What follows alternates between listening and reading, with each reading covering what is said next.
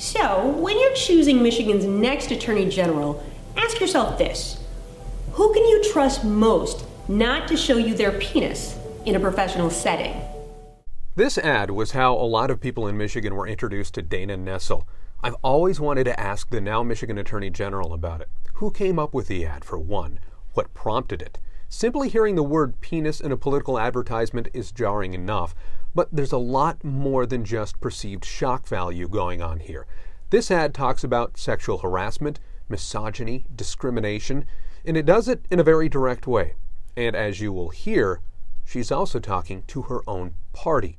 In this bonus, far more brief episode, AG Dana Nessel gives us those answers, also in a very direct way. I'm Nick Lefebvre. This is Alone at the Desk.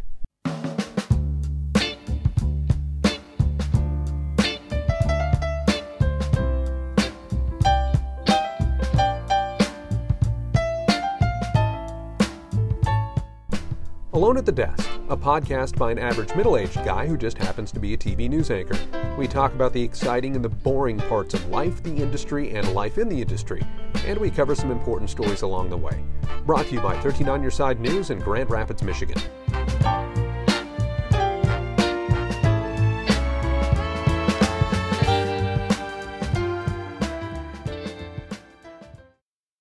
Before we get into the interview, I want to play the beginning of the ad again.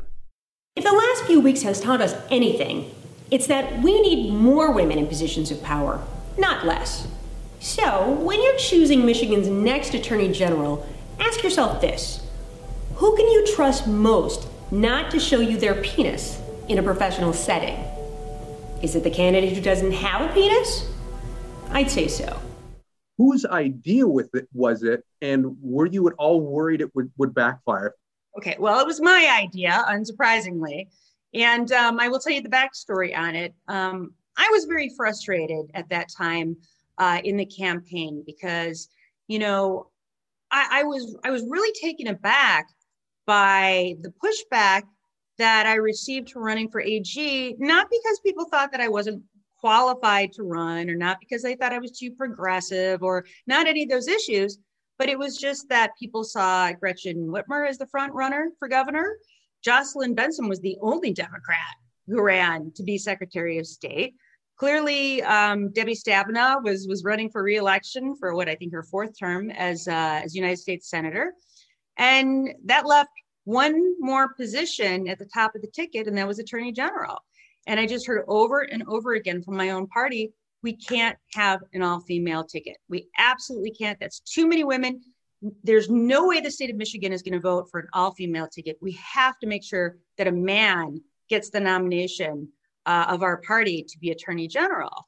And I was very frustrated because in 2014, the Democrats ran an all male ticket, and, and which has not performed very successfully, you might remember.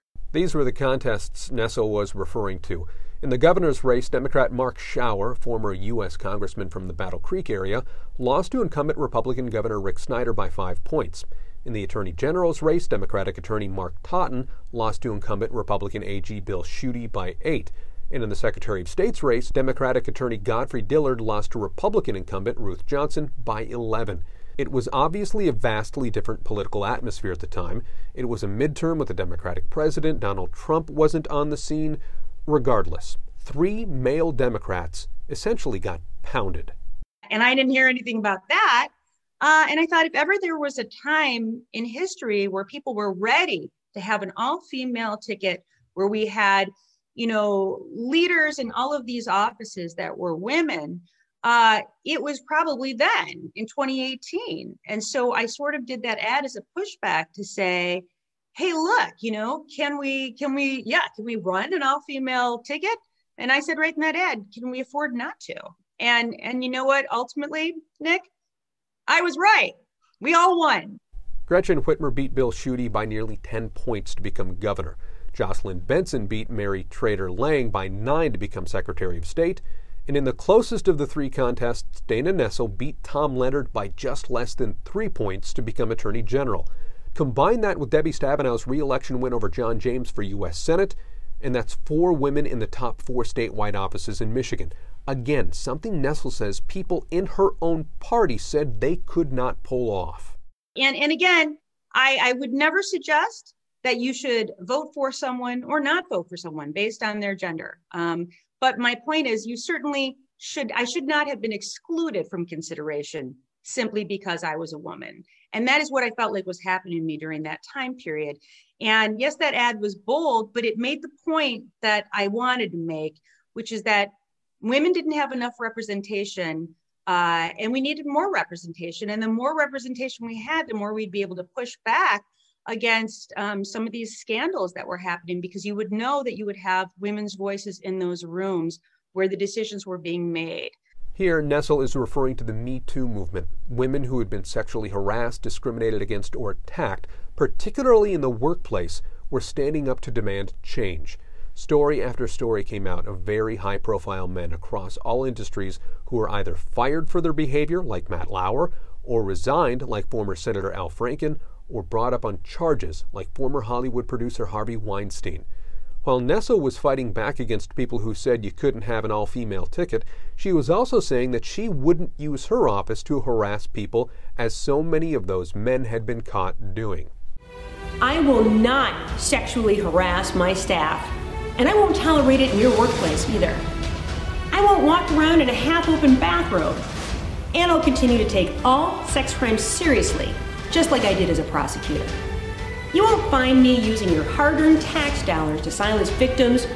And and I will say it it was you know um, a a seismic change from where I know my department had been. And I will just tell you this story real quickly. Mm. Uh, you know, we I have so many women who are, I, I, you know, we say up on the seventh floor, which is the executive level in the Williams building, where of course for a very long time nobody worked in 2020.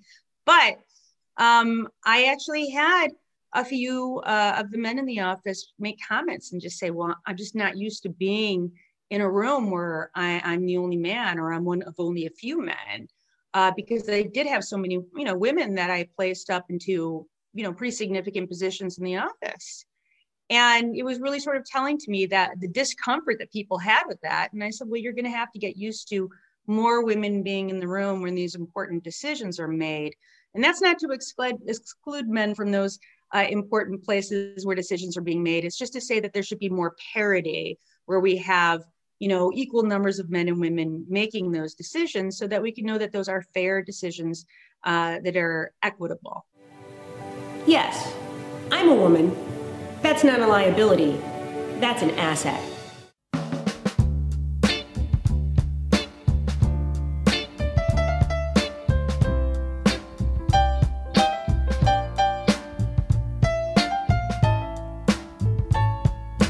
This has been Alone at the Desk with Nick Lefebvre. My thanks to Attorney General Dana Nessel for sharing her story. If you'd like to hear more of our episodes, just go to 13onyourside.com slash podcasts. You can also find us on iTunes, SoundCloud, and Spotify. And you can find me at twitter.com slash Nick Lefebvre or facebook.com slash Nick News. And you can email me directly at nicklefebvre at 13onyourside.com. Thank you for listening.